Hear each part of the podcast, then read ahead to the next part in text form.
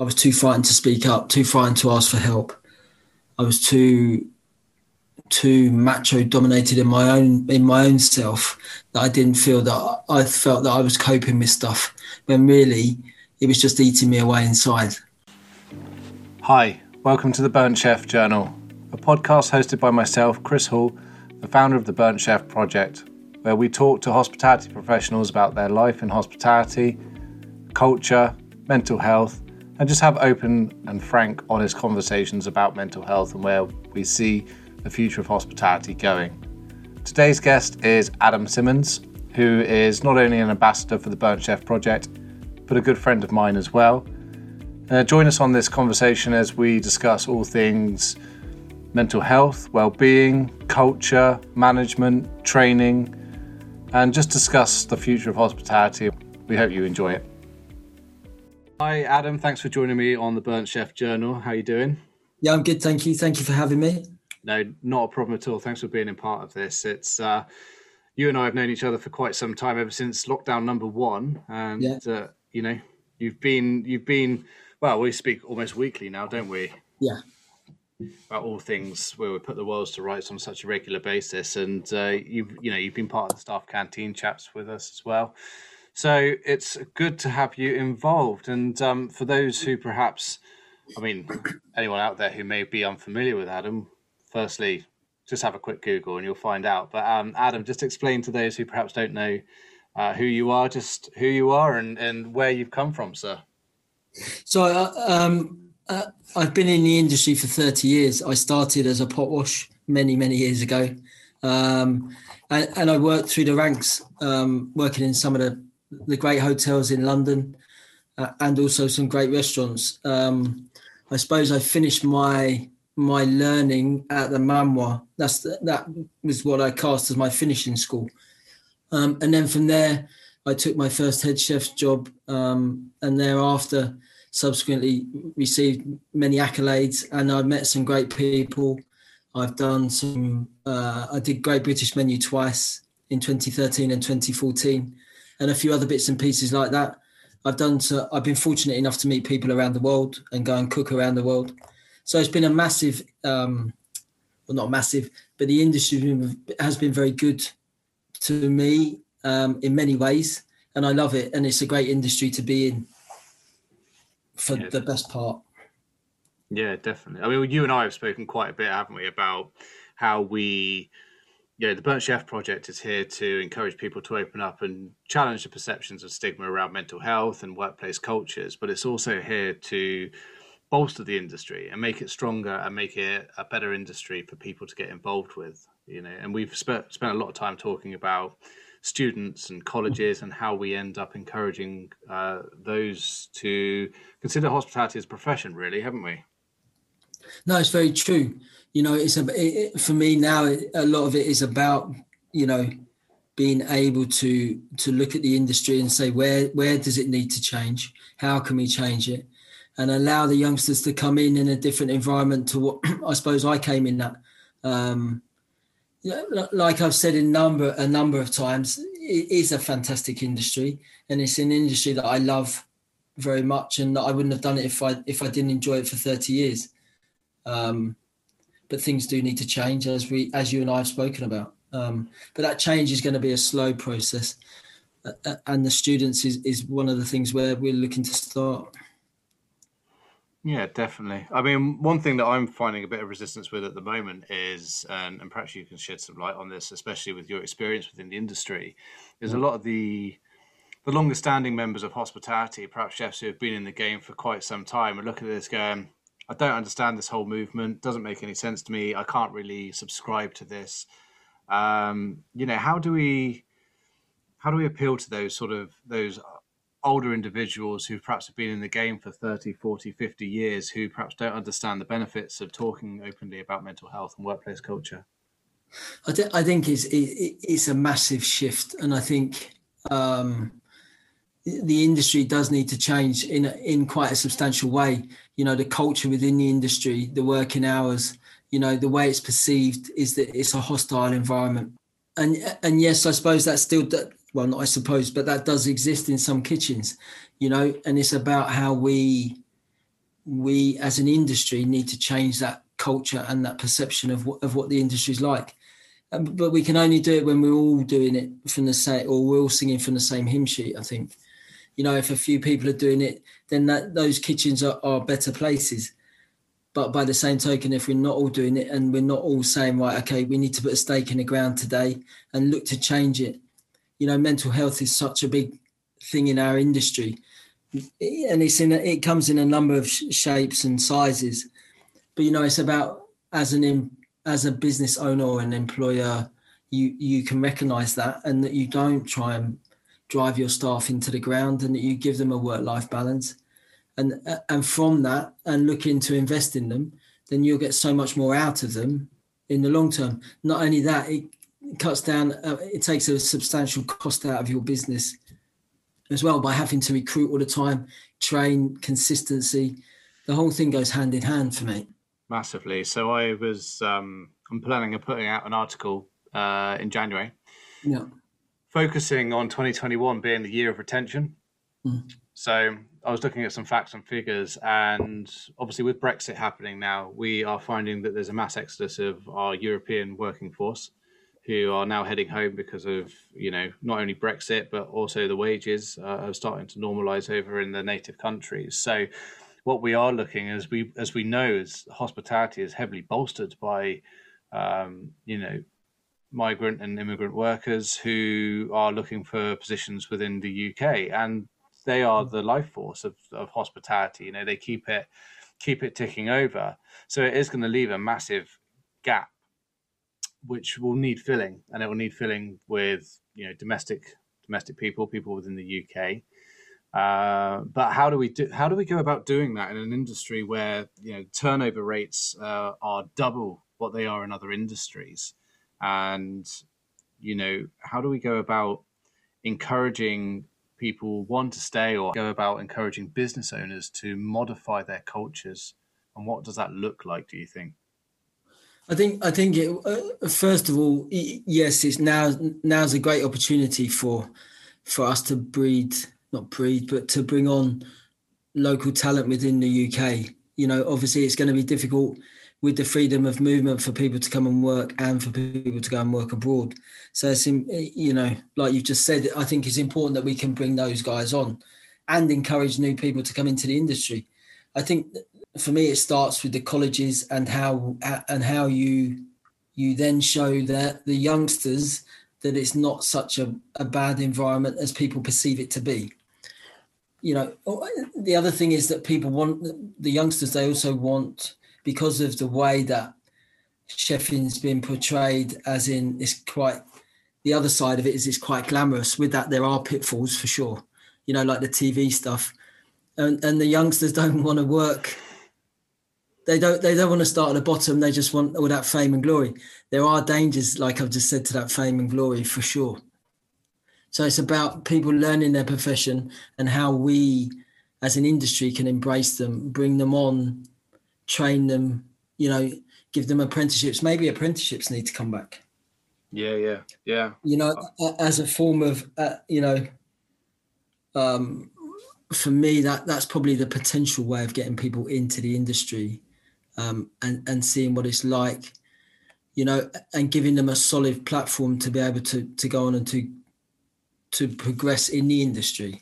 Um, I think, I think that, you know, like we've discussed and, and we're looking to do to go into the colleges, you know, it's about giving them an insight to say, yes, mental health is around us, but it's okay to talk about it.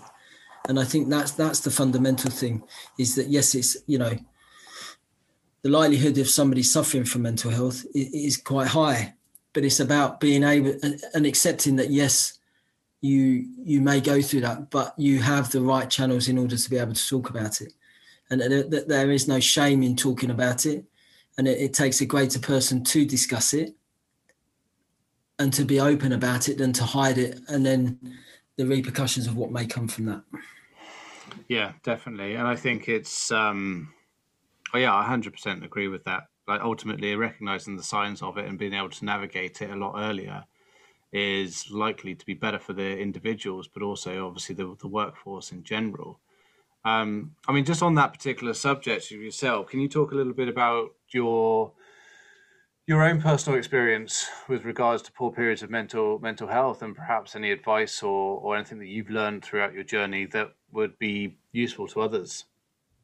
Yeah, mental mental health is, I, I, I've suffered from it quite substantially in in a various in various guises. I can't say, you know, we we were discussing just before this about, whilst I suppose I, let me go back a step step, you know, I suffered from addiction. Um, and it got really bad at one point, or it got really bad. It was like a case of, well, how did I get from A to B? And it got so bad and that I that I hit my rock bottom.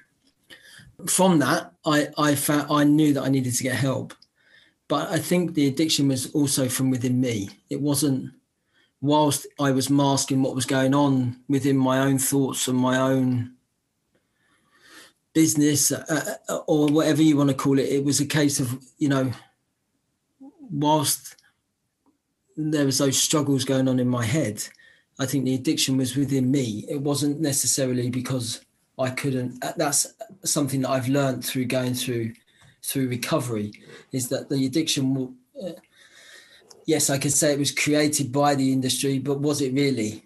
I don't I don't know, as if it was. I suppose that it had a kick catalyst to start it, but I don't know if it was the was the the be all and end all. I suppose if I wasn't under the pressure that I was under, I didn't want to mask my feelings, or that I couldn't speak about it, like I said before, for the staff canteen. You know, it was about, if I'd known what I know now and been able to speak up about it, maybe I wouldn't have been in the situation that I was in or got myself into. So I think it, whilst I'm saying it's not the industry, it, there's a percentage of it that does per, play a part, you know, because there was it was a macho-dominated environment, and I suppose it still is, and and I had no release, or I couldn't speak up. I didn't know how to say, "Fuck, I'm in trouble here. How do what do I need to do to get out of this?" You know, I couldn't even speak to family or friends about it. I suppose there was a shame. I don't suppose there was a shame involved in it, and then slowly but surely you get on that hamster's wheel. And it gets worse and worse and worse and worse. Now, whatever that addiction is, or whatever you're feeling, I cannot stress enough how important it is to talk about it. You know, and if I, like I've said, and I continue to say, if I'd known what I know now, and I had the ability to speak up, to open my mouth and say, I need help, I'm struggling because of X, Y, and Z, then I may not have been in that situation. But I found myself in that situation, and I knew that I needed to get help. And I and I phoned the C A helpline, and, and that's how my journey then started. It's not easy every day. It's not easy, and I don't live. And I, like I said, a pink fluffy cloud every day, but I do my best. I do my best every day to to combat what I'm going through. I write stuff down. You know, I, I've got a mind journal that that arrived today that I'm going to start for next year. There's little bits and pieces that I do. Exercise is important. Admittedly, I haven't been able to do a lot of that lately um, because of work. But I know now that I need that uh, certain things in my life I need to do and continue on a daily basis. Otherwise, I know that I'm just going to go wallop. Yeah, and you and I, over the first lockdown, I think we put ourselves a little challenge in, didn't we? We were going to do the P ninety X, which um, it soon fizzled out. But, you know, I think it's... it's um, It's a good thing that to use the competitive nature of hospitality and, and just the way that we are as people to actually say, here's something that's good. You know, it's not how many pints can you knock back or how long can you work. It's actually flipping that on its head and saying, well, actually, come on in, you fat sod. Let's go and do five K, and or let's go and, you know, go for a brisk walk around the block. How many steps did you do today? Even if you're not even the same area, you're doing something that's, um, you know, goading each other on. And it's interesting... Sorry, just to go ahead, go ahead. No, no, no, no, no. I, I did a five K Santa fun run with my nephews and my brother and my brother-in-law. And my, my nephews are fifteen and twelve. And, and they were they, they were streaks ahead of me. I, I was the old man at the back. But I still finished it, which was, it's like, it took me thirty-six minutes to do five K. My brother said, my brother said to me, I would have done six or seven K in twenty-four minutes, and I'm it's just so funny. But it was good, and it was good to do it, and I'm pleased that I did it. And I was going to train, but I just didn't get around to it. That's fine. But I'm also, I think the important thing, I said Tony Lewis and I were chatting yesterday on a podcast about this, and we were saying that um, exercise is, you know, we're all looking at how fast we can be or how fit we look or how ripped we are. But actually, you did five K in thirty-six minutes. How did you feel afterwards in that, in that five minutes, hour, day? How did you feel over those periods of time? Five minutes after, I was knackered, but after that, I felt all right. Yeah. No, but it was a sense of achievement. And it was like, I, I knew that I wasn't going to be very good, and I knew that I wasn't going to be the quickest. But it was about, it, for me in that particular moment, it was about doing something that was a bit of fun, dressed as Santa Claus, and just and just taking yourself out of an everyday uh, situation work-wise, and just doing something. And you don't need to, like you just said, you know, how fast can we do it? How ripped can we be? How this, how that? Does that really matter? Of course it doesn't. It's at least you're giving it a go. That's the way I look at it. Like I used to train a lot in the gym, and uh, you know, then I get back into the gym and it's like, I can lift a quarter of the weight I, I used to be able to do. And when I first got down the gym, it was like, well, I must look all right, swat. I know. But it's not about that. I, and, and I had to change my own perception and say, right, it's not about, really, people are not looking at you. Who gives a shit what you're doing? It's about you doing something and you being, you know, it's about you and your mind and and doing something good for you. And and that's, you know, that's the most important thing. It is, massively. There's another podcast that I've been listening to for some time called Diary of a C E O. Um, and it's about a guy who started Social Chain. He's quite young. He's under thirty still, I believe. But um, he was talking the other day about why he goes to the gym and he gets ripped and he gets into brilliant shape. And then Christmas comes in January and he quits the gym. And he only starts it again in, say, May time. And he was trying to figure out, he was like, why do I do this to myself? Why do I work my arse off three or four times a week to end up looking the best I've ever looked and then turn into a fat, lazy slob afterwards? And he actually, you know, he went on a bit of a journey and asked himself this question and sat with it for a little while. And he realized that what he was doing it for was aesthetics. So he'd mm-hmm. want to get fit and healthy just in time for summer. And he'd be like, yeah, okay, I'm going to last summer looking decent so I can go on holiday, look like, you know, look, look the best I can look. But then once that was over and done with, he'd lost his very motivation and thought, fuck it, I can't be arsed anymore. But actually, he's now changed his outlook. And it's, a, it's, it's one that I can subscribe to. And it's a case of go to the gym and work out. And yeah, challenge yourself. If you can lift ten kilo one day, lift fifteen kilo a couple of weeks later. But do it because it makes you feel good. And not necessarily, like, you will inevitably, if you feel good, then gravity will attract, you know, opposites attract, but also when you're feeling good, the universe has a weird way of actually starting to flow towards you. Have you, like, you found yeah. out, you know, like when the when the shit's against you and you walk outside and the bus splashes you and then you drop your phone on the floor and you're like, for fuck's sake, my life is just, it's just fucking bad. Uh, this day's going to be shit. And you get to work and people look at you and they're like, oh, what's his problem? But like, you know, you know what I mean though, don't you? And oh, you're like, no. I'm laughing because you're right. It's not.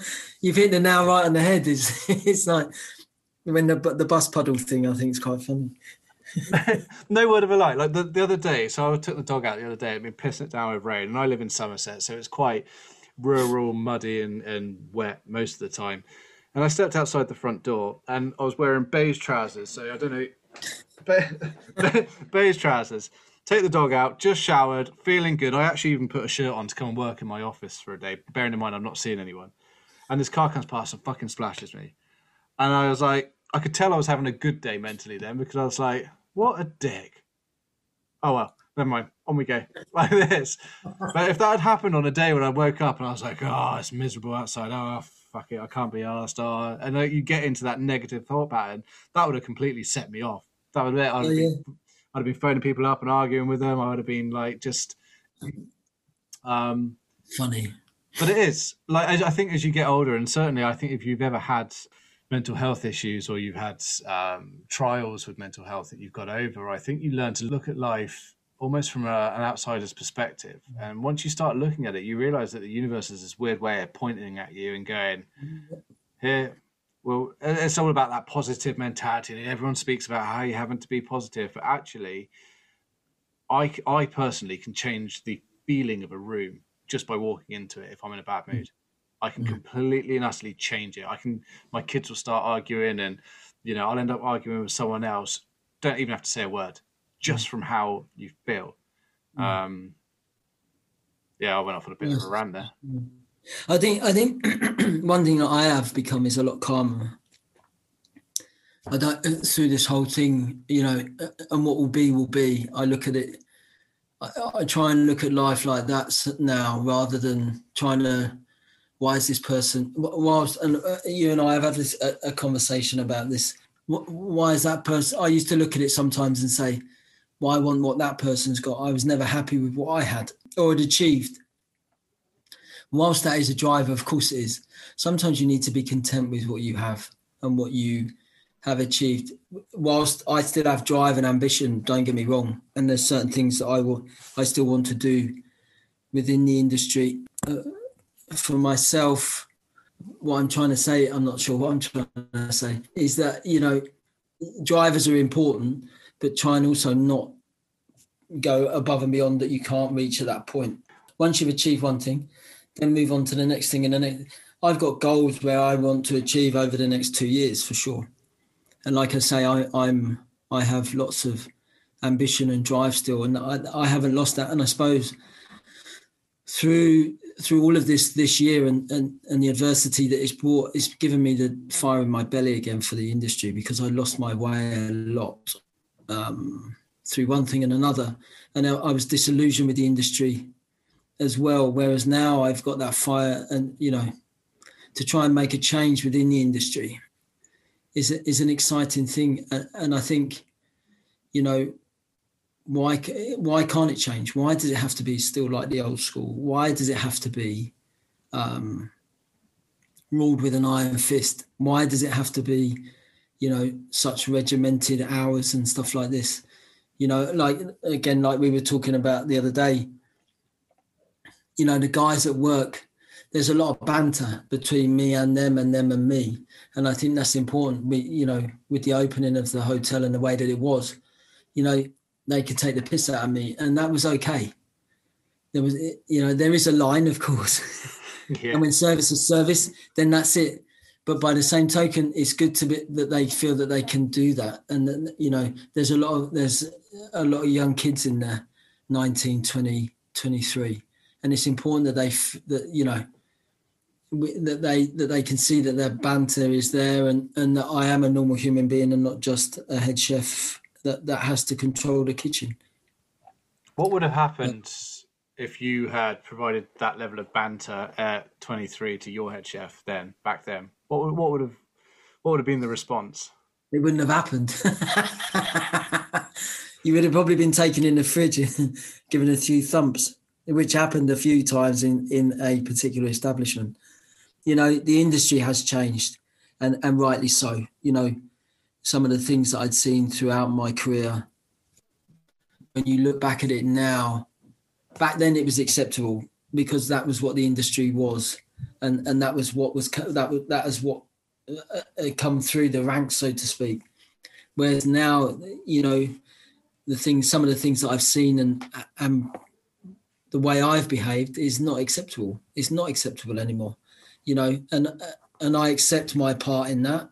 But in order for me to become better and to make a change, I need to change my, how I am as a chef. Otherwise, it's never going to change. And then the youngsters that are coming through the ranks think it's acceptable to behave like that. It's not acceptable. So I think my behaviour, especially when I was hell bent on getting accolades and wanting to be this and wanting to be that, you know, I was, I, it didn't matter who was in my way or what was in my way. I'd just go straight over it. And that's not acceptable. Um, and it, it, you know, by that, by that, I mean that if I was, if I'm not prepared to change, then how's the industry prepared to change? Yeah. It has to start somewhere. And if, yeah. I mean, the one thing that struck me before I set up the Burnt Chef Project was, I mean, obviously I've been working with, uh, with chefs now for well, over ten years. Um, mm. And there was this, there's this ethos within hospitality, which is, it's never going to change. So don't fucking bother. Like, you can't change anything. So don't, don't. And I ended up falling out. I came to blows massively with a, a good mate of mine, Andy, who, you know, he's, he's been looking to try and get out chefing for ages. He's worked in some great establishments. You know, he knows what he's doing. But he was like, Chris, you're fucking wasting your time. You're wasting your life. Don't even bother. It's never going to change and all this sort of stuff. And I was like, you're fucking wrong. It will change. He's like, oh, you're a dick. You're so short-sighted. And then I ended up like, like a little petty school child. I ran away. Like, no, you're wrong. I'm not talking about it anymore. And um, over a beer later on, we were chatting, and he was like, just firstly, you're a petty little bitch. Don't don't lie like that. We're, we, you know, us chefs don't do that, so you shouldn't do that. He said, uh, but here are my reasons, and here's why I don't think it will ever change. I said, yeah, but just because the industry has been the way that the industry has been for so long doesn't mean that it can't be doing better. You only have to take a look at, you know, equal rights, or you have to take a look at, um, you know, any of those harsher, harsher subjects that shouldn't have happened, such as, you know, slavery or, you know, anything of abuse or anything that now we look at and go, even smoking, you know, you used to be, smoking was great. It kept the doctor away and it was a great, you know, post-war pastime. But now we look at these things and we go, fucking hell, that was mad. It's like, there's no way that those things should have ever happened. And I think that we can take a similar lesson with hospitality and go, like, the things that were happening back when you were a youngster in, in hospitality aren't happening as much now. Yeah. They still happen, and there's yep. still pockets where that's that's quite rife. But it doesn't mean to say that in another ten, fifteen years with conversations of this nature that we can then get to a, a, a platform whereby people can choose their working hours, you know, based on... Um, just going back to that retention thing I was saying earlier on, one thing that people can utilize now is data systems, whereby it ties in with the reservation system and it ties in with your rota system, so that your rota system looks at your reservation system and goes, shit, usually Friday is a busy night, but we've only got half the tables. But so these these slots are available. I've got one member of staff on who's booked. These other spots are available for whoever wants them, who can have them. Mm. And that's all data driven. That takes the personal aspect out of it. And then people can then volunteer for shifts that fit along their hierarchy. Yeah. People, you know, people out there are thinking, oh, that will never work. People will never book themselves on. I'll be left sorting out the shit all to myself. And it's not a perfect situation, but we need to try it. You know, yeah. we need to put it into practice, and we need to say, well, that didn't work, but here's a tweak to this that will make this section of it work. Um, you know, and it's small things. I was chatting to a chap yesterday, Uh, Joseph Workman, who's uh, in America, and he's written a restaurant operation guide. It's like sixty-three videos, lessons for free. He's written them and he's published them on YouTube. And he was talking about small tweaks such as physical politeness. And he was saying that how much of a drain it is on individuals within, if you're working at a pass and, you know, your K P's in your way, you'd expect him to get out your way for you, because there's this whole hierarchy system in the way. And, you know, that must be really stressful and draining for that K P, who is actually just a person like you or I. He's, you know, he shits, he eats, he sleeps, and or she no. shits, she eats, she sleeps. There's no difference. But somewhere along the line, we've, we've, I think because we operate behind closed doors, this hierarchy system has become a way of life, and it ends up putting a lot of additional pressure on people. So that if you were just to step out the way of that K P and say, here we go, mate, uh, please feel free to pass, yeah. that could actually turn his day completely yeah. around. Yeah. You know? Oh, no, it's massive. Even saying good morning, goodbye, shaking some, well, shaking someone's hand, or not now, because you can't shake people's hands, but... Give them an know, elbow. yeah, yeah, the elbow or the fist pump or whatever the case may be. You know, I think I think it's it, it's about recognising people as individuals, and, and, and that they are human beings, whether that's a K P, a head chef, an owner, or whatever the case may be. I think, you know, there needs to be that, that there needs to be that that level of humanity there. I think, I think I, for me, I think that, just before I forget, the the, the industry is going to suffer quite dramatically, not only from what's going on, but, you know, from the staff shortages, and it's how we, you know, that's going to be massive over the coming years, I think. Um, and it's how we bridge that gap right now of of, of this skilled label uh, or skill set, sorry, that's coming into the industry. And I think we need to work very hard at that, of how of how we entice, not entice, of how we get people into the industry. You know, like we were talking about colleges and stuff, the college intake has just dropped dramatically, um, whether that's a number of reasons that, that have been spoken about. Um, but it's how we get them, those numbers back up and make it an industry that people want to come and work in, and that want to come and be part of a great f- family environment, I think. Well, and, and I, it is huge. Yeah.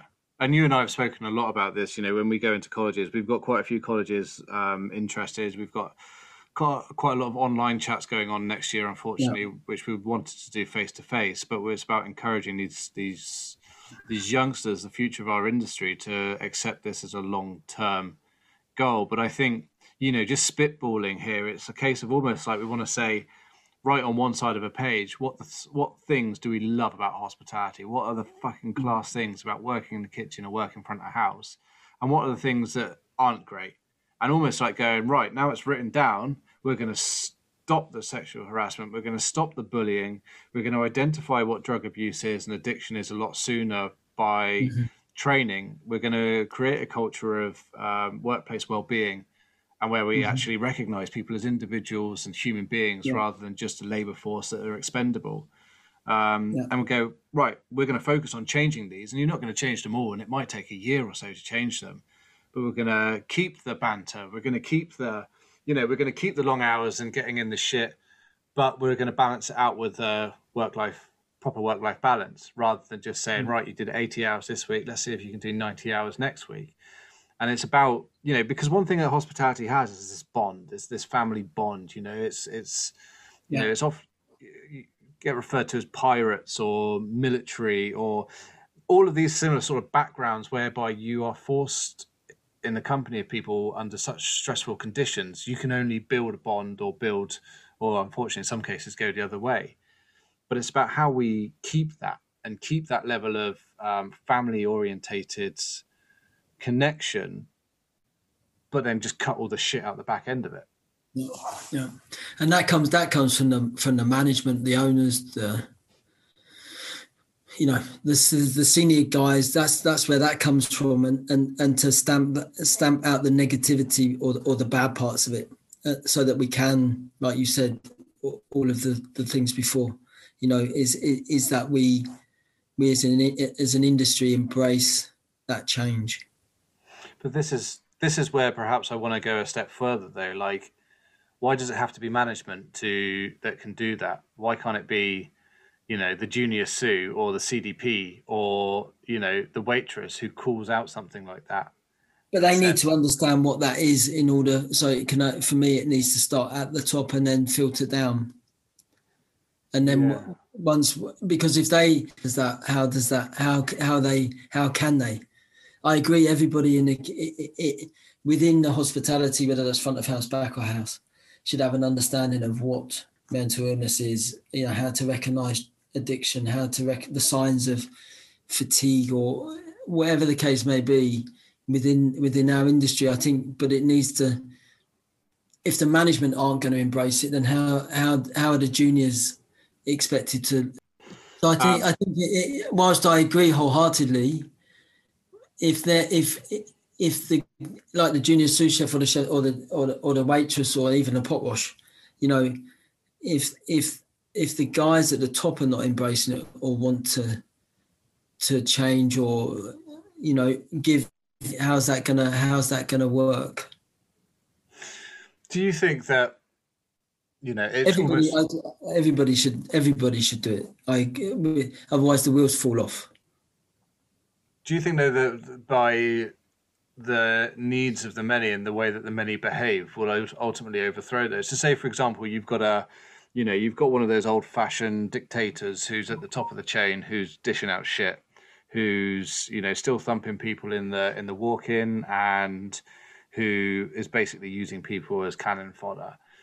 If that was the situation, and six, six, seven, eight, nine of that person's staff that actually were acting in a a focused manner that promotes uh, employee positivity, well-being, do you think that, that that would actually turn the tide on that and cause that person to to end up leaving that role, like their head, that head chef or that management member of staff to leave the role? That's a good question. Potentially, yes. But potentially, no. I don't. I think I think it could happen, depending on the establishment and depending on the ownership. But I also think that it could, it, it could, blimey. um, you got me there, if I'm honest. I think, I think yes, it could, but also it, it's going to make it harder. It's like paddling up upstream, swimming upstream, because, you know, all it takes is for one of those guys to say, right, enough, and then the whole lot can fall off and then it becomes a problem. But you'd hope, you'd hope that if if if somebody, let's say the head, let's say it was me and the head chef and uh, or exec chef, they they could then see that people were trying to change it. Then you'd hope that that individual would then say, this is not working. Like, my attitude is not working. You know, let's try it like this. I think the thing is, is that nobody is too old to change and nobody is too old to learn from somebody lower down. And I think, you know, also, not only that, I think I was watching a, I think we discussed this before, a playbook with that, with the American coach, the basketball coach. Yeah. And he changed the whole philosophy of a basketball team. The coach, the playbook, The playbook. And he changed the whole philosophy and got everybody, got everybody. He'd taken a philosophy one team to another. Uh, and he was doing a talk and, and, a, and a lady come up to him and said, whatever she said, I can't remember how it went. And he used that and researched it and, and the whole thing changed. And they become a title winning t- team for many years. Wasn't it, um, was it Ubuntu? That's it, Ubuntu, that's it. Um, so, you know... That, through that, it's a culture and a, and a philosophy, I suppose you want to call it. And that's exactly what what this is. About changing people's perception. Perception, is that the right word? Maybe that's not the right word. No, I, I think it is. It is. It's about changing, changing. It's about challenging the old and bringing in the new. And it's not about It's not about creating coups within businesses whereby we're saying to people, you know what, you should overthrow the evil dictator. And, no, no. everything will be all right. Sometimes the easiest and best thing for yourself as an individual is to get out of that toxic environment and find somewhere that fits better.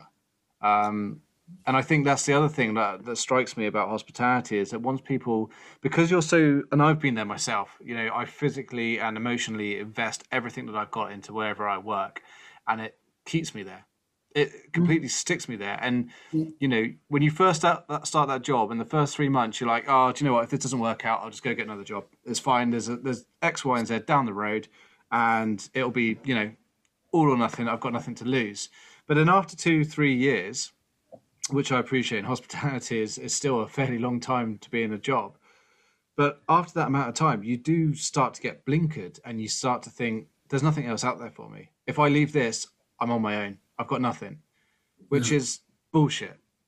Yeah, yeah. No, Abs- absolute bullshit. And I would love, and I think, you know, I'd love to be able to give this pill to people that says, you know, you take this and all of a sudden it takes the blinkers off and goes, actually, you as a human being are so much more self-worth that, you know, there's a hundred other opportunities out there. You just haven't found them yet. And the only way that you're going to find them is by putting yourself out there, which yeah. requires a great deal of confidence. And, you know, it, it, you will get hurt in terms of the fact you'll get declined, and, and sometimes people won't even respond. But it doesn't mean that you should stop trying and, and no. look for something that fits you as an individual better and makes you feel happier and more fulfilled, rather than giving everything for very little return. For sure, but then you, the other on what you're over time also you'll see that when when other chefs take on the senior positions or or sous chef positions, whether or chef de partie positions, the transition there'll be more. The transitions gathered momentum because those guys are saying, right, we don't want this anymore, we want this, and then and then that transition starts to gather momentum a lot quicker than it does at the beginning, if that makes sense. So you're almost saying that as a result of the quick turnover of staff, that if you end up keeping a younger, fresher team, then it actually will have a direct impact on culture anyway once, yes. yeah. you know. Um, and then, then, and then they're, they're, that's your, your platform then as such. Mm. Because those guys are saying, we're not, we've seen this, like I suppose we're speaking about now, is that those guys have seen it, they don't want it. They want the industry to change, and there's it becomes the masses that want it rather than the than the smaller guy, smaller part of it, if that makes sense. Yeah, and you and I have spoken before as well about we all learn through learned behaviour, right? So I learn my mannerisms and the way that I act and and you know adapt from my parents, whether it be right or whether it be wrong. And I know there's you know there's there's ways that I react to things quite volatile, um, with a certain level of volatility that are incorrect, but I've learned that as a behaviour. Mm. And I think that what we've got to also address is that as these changes happen and as younger teams come in play or less experienced teams come in play to create this new future, then we also need to be perhaps slightly responsible for making sure that these people are trained in the right skill sets in terms of, you know, managing uh, employees and how to navigate conversations that might be difficult, or to, you know, build structures within businesses that might be common within corporate structures, such as working in an office, but aren't foreign items to, to hospitality, such as one-to-one reviews or, you know, performance action plans or wellness action plans, um, like we've got on the website. And it's about actually upskilling these people, because they might have never had a teacher. They might have just learned from the the last two or three chefs that, or, you know, general managers that were ahead of them who didn't know any better themselves. Mm. Mm. And that uh, it, it's such a vast topic, and it's such a, uh, uh, there's such a wide area and a number of different things that come into play, like you've just said, you know, training, making people aware of what what is right and the right way to talk to people, the right way to bring something out of somebody, you know, without pushing too hard, you know, offering a hand of, you know, there was an instance at one place I worked at that I could tell this guy was on, was suffering from drug abuse. And that he, I, I'd watched it over a number of times, and through my own experience, I, I said to him one morning, Monday morning it was, because it was always Monday morning that you could, he wouldn't turn up, or he was late, or there was a current pattern that happened over a number of weeks. And I, and I, we started a conversation over a number of weeks because I didn't want to push too hard. And from that conversation, over a number of weeks, he, he actually turned around to me and said, "You're very good." And I didn't take that. What he meant by that is that I, I recognised it and I offered to help him. He didn't want my help, but I offered it. And that's as far as I could take it, because I didn't want to push it. But what I'm trying to say is that it's about recognising and understanding and, and you know, talking, a, talking to somebody on a level from an experience that you have and saying, right, okay, how can I help you? And recognising those signs. And I think that's a, a, a massive part of what some of the training that needs to happen within the industry is, is recognising different situations. And not only that, being able to talk to them on a level, whoever that is, you know, without going in too punchy or and being human about it. And taking away this macho-dominated thing and always having an open-door policy that people can come and talk to you, you know, I give the guys my phone number, and if they need anything, you know, or there's an issue, then they can call me, you know, those type of things. It's about being human. And it's perhaps not something that many people within our industry think about. You're always thinking about how to sharpen your knife better, how to get better with your mise en place, how to handle the sauce section better, how to, you know, fillet the, the fillet the fish more efficiently. But I don't think that we ever sort of look at how do we speak to people? How do we listen to people better? How do we become more effective communicators? Um, I guess for like for myself, out of curiosity, like Are you, is this an area that you're focusing on yourself at the moment, like how to improve in terms of just your general day-to-day communication with staff? Yeah, I think so. I think, I think, you know, and it comes from that wanting to change thing is that, you know, we can all go in and start, you know, um, beasting people or looking at people and saying, well, you're late, you're this, this is wrong, that's wrong. Whereas it's about why are things, you know, if there's a, to put a new team together, you don't know these people. So in order to communicate, in order for me, me to communicate better, I need to take a step back and, and look at the individuals, assess them as, as a human being and, and as a chef, of course. But, you know, if you haven't got that humanity, then you're not going to get the best out of your staff. You're not, I don't get it right all the time. Let's get that right. I'm not, I'm not saying I'm perfect. Because I'm not. You're not the oracle just yet. Yeah.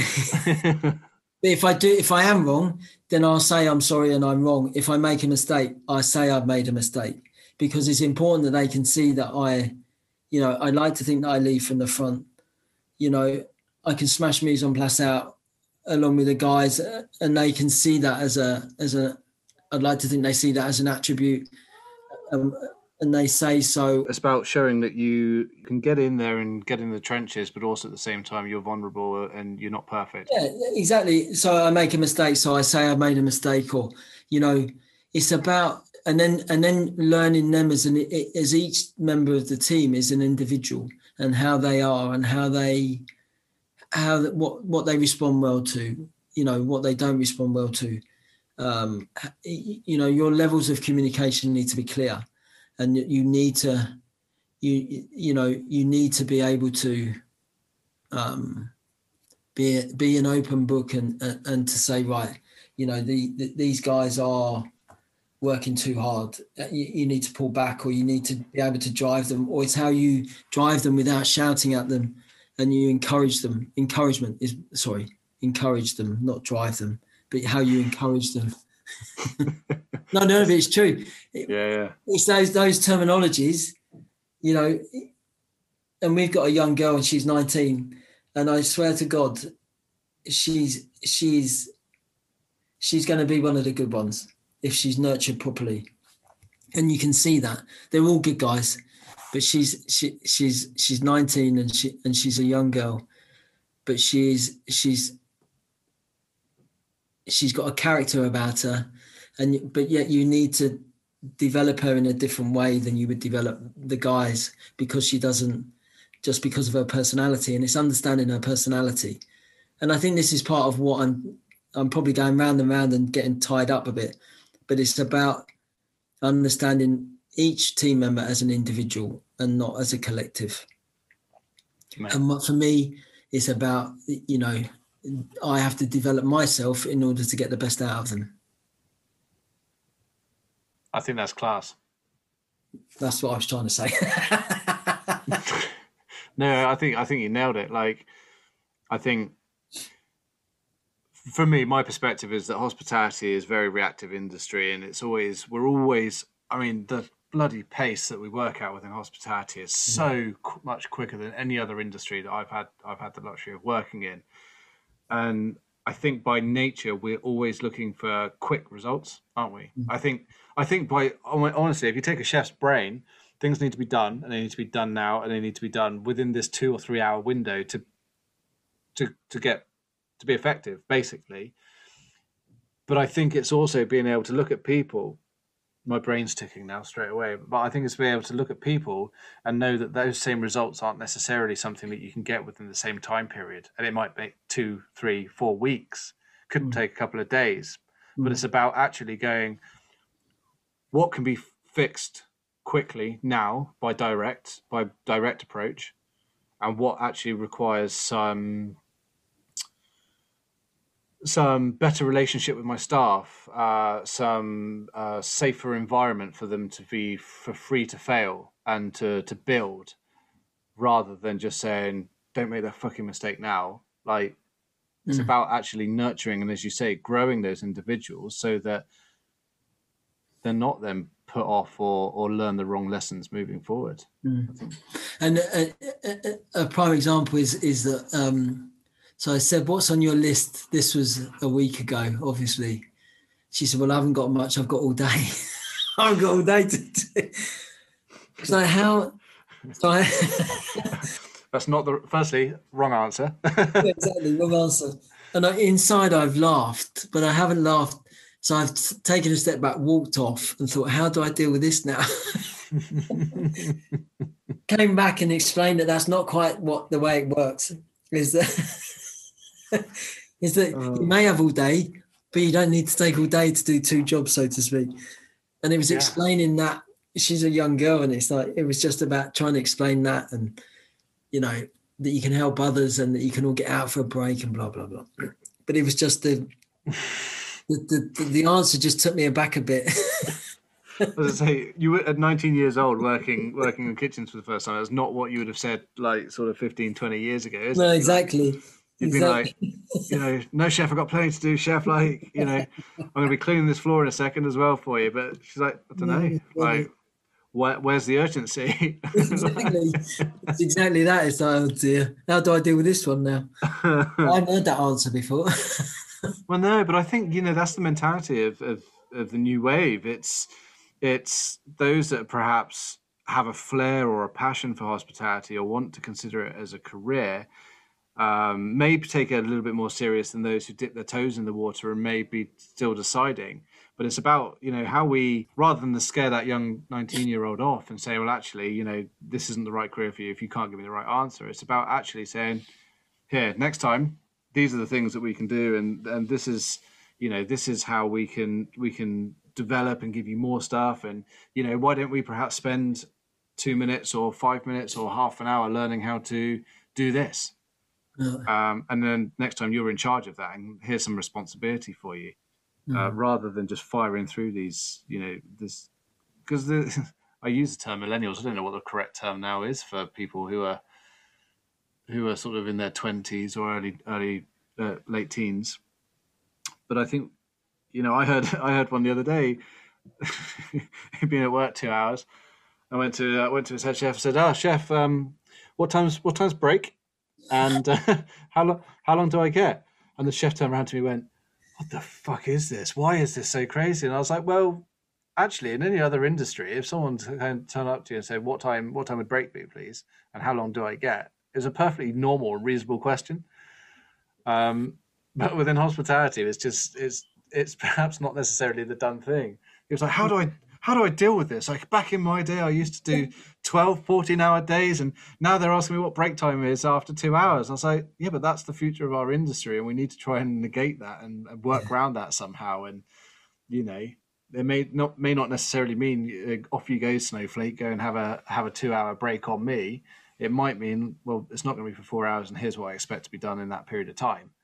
For sure.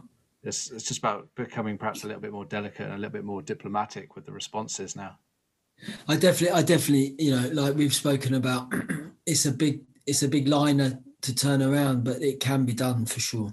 And, it, you know, the whole industry in years to come will be a better, will definitely be... Um, a better environment for people. But I, and again, we've spoken, but it only comes from people like yourself doing Burnt Chef Project and stuff, you know, where, where, where it starts, you know, because without people like that, with, without the Burnt Chef Project, then there's, then there's not a voice of, or the start of a voice to change the industry. So, you know, that's what I believe. No, uh, it takes over like Lady Godiva. Right, it took her riding, I think, well, correct me if I'm wrong, but she's riding topless in front of, uh, or through the streets of Coventry, wasn't she? Well, no, naked, fully naked, Lady Godiva, you know, and no one would have ever expected that. And people looked at her and went, she's fucking mad, absolutely mad. And now look where we are. Yeah, exactly. You know, um, my references might be completely and utterly fluffed. I mean, psychology, I was okay at, history, awful. I was no good either, so I'm worried about it. No, well, you're doing well with your chefing. Keep it up. one one day you'll you'll be, you know, you'll be working some of the best places in the U K and abroad. But no, it's um, I think it's, it's before I finish, I want to ask you something that um, you can have. A, you can have a, a few seconds to sort of think about this. The answer to this question: if you knew what you knew when you were nineteen years old, what would you what would you say to yourself? I'd say to myself, um, never be afraid to speak up, for sure. And and also never be afraid to speak up.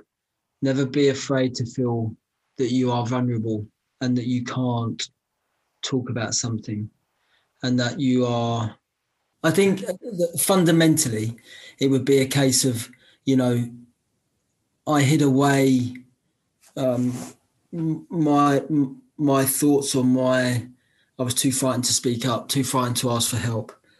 I was too too macho dominated in my own in my own self that I didn't feel that I felt that I was coping with stuff, when really it was just eating me away inside. So I think to to never be afraid to speak up and to say I'm in trouble or that I need help, or, you know, but also to follow your dreams and and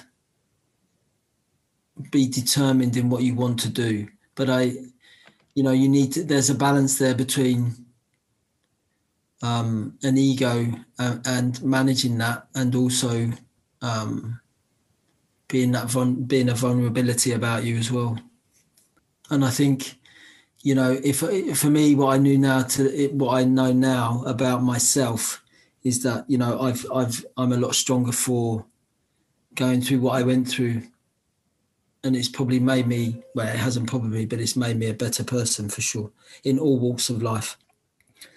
But that came probably a little bit too late. Well, not probably, it came too late because I didn't, like I've said before, and I continue to say, because I didn't speak up and I didn't ask for help because I felt I was dealing with it. And I suppose now there are avenues to speak up or to, you know, where you can go and talk. And never hide, never keep it in, because it, that's very dangerous. Thankfully, I managed to turn it around. Mate, thank you very much. Thank you. It's been an absolute pleasure having you on. Every single time we talk, we um, and I could probably go on for another couple of hours. I know you and I have got a lot of not only things to say, but a lot of plans in terms of how mm. we can put our two pence on on the future of hospitality and. Mm. Try to make it a more enjoyable and safer environment for people to work in, so that ultimately more people come to work, you know. Yes, um, I genuinely want this industry not to be the, you know, the third largest in the world or the U K, but the largest, because it's just it's such a unique and creative and busy and fast paced and enjoyable and stressful and everything else that goes with it. But I think if we can just tweak the bits out that make it a danger to people in terms of their own well-being, and also encourages those who perhaps dip their toe in the water to stay for longer, then I think we'll be onto, um, you know, I think we'll be onto a good thing. And if the U K can champion this and, and get behind this and build this, then hopefully it will provide enough inspiration for others to follow. No, exactly. Exactly. Thank nice. you so well, much. Thank as- you. As usual, mate, thank you ever so much. And um, yeah, we'll, uh, we'll catch up soon. You will. Well, I hope you enjoyed that episode with Adam Simmonds, as we discussed uh, a whole myriad of different things to do with hospitality. I think there's a lot to be hopeful for in the future of hospitality, and I think that there's some really good points raised within this. So I hope you enjoyed it. To learn more about the Burnt Chef Project, please head over to our website, w w w dot burnt chef project dot com. the burnt chef project dot com, where you'll find a whole host of resources and some cool merch that you can purchase to support our ongoing work in training people with mental health and management skills. Thank you, and we'll see you again soon.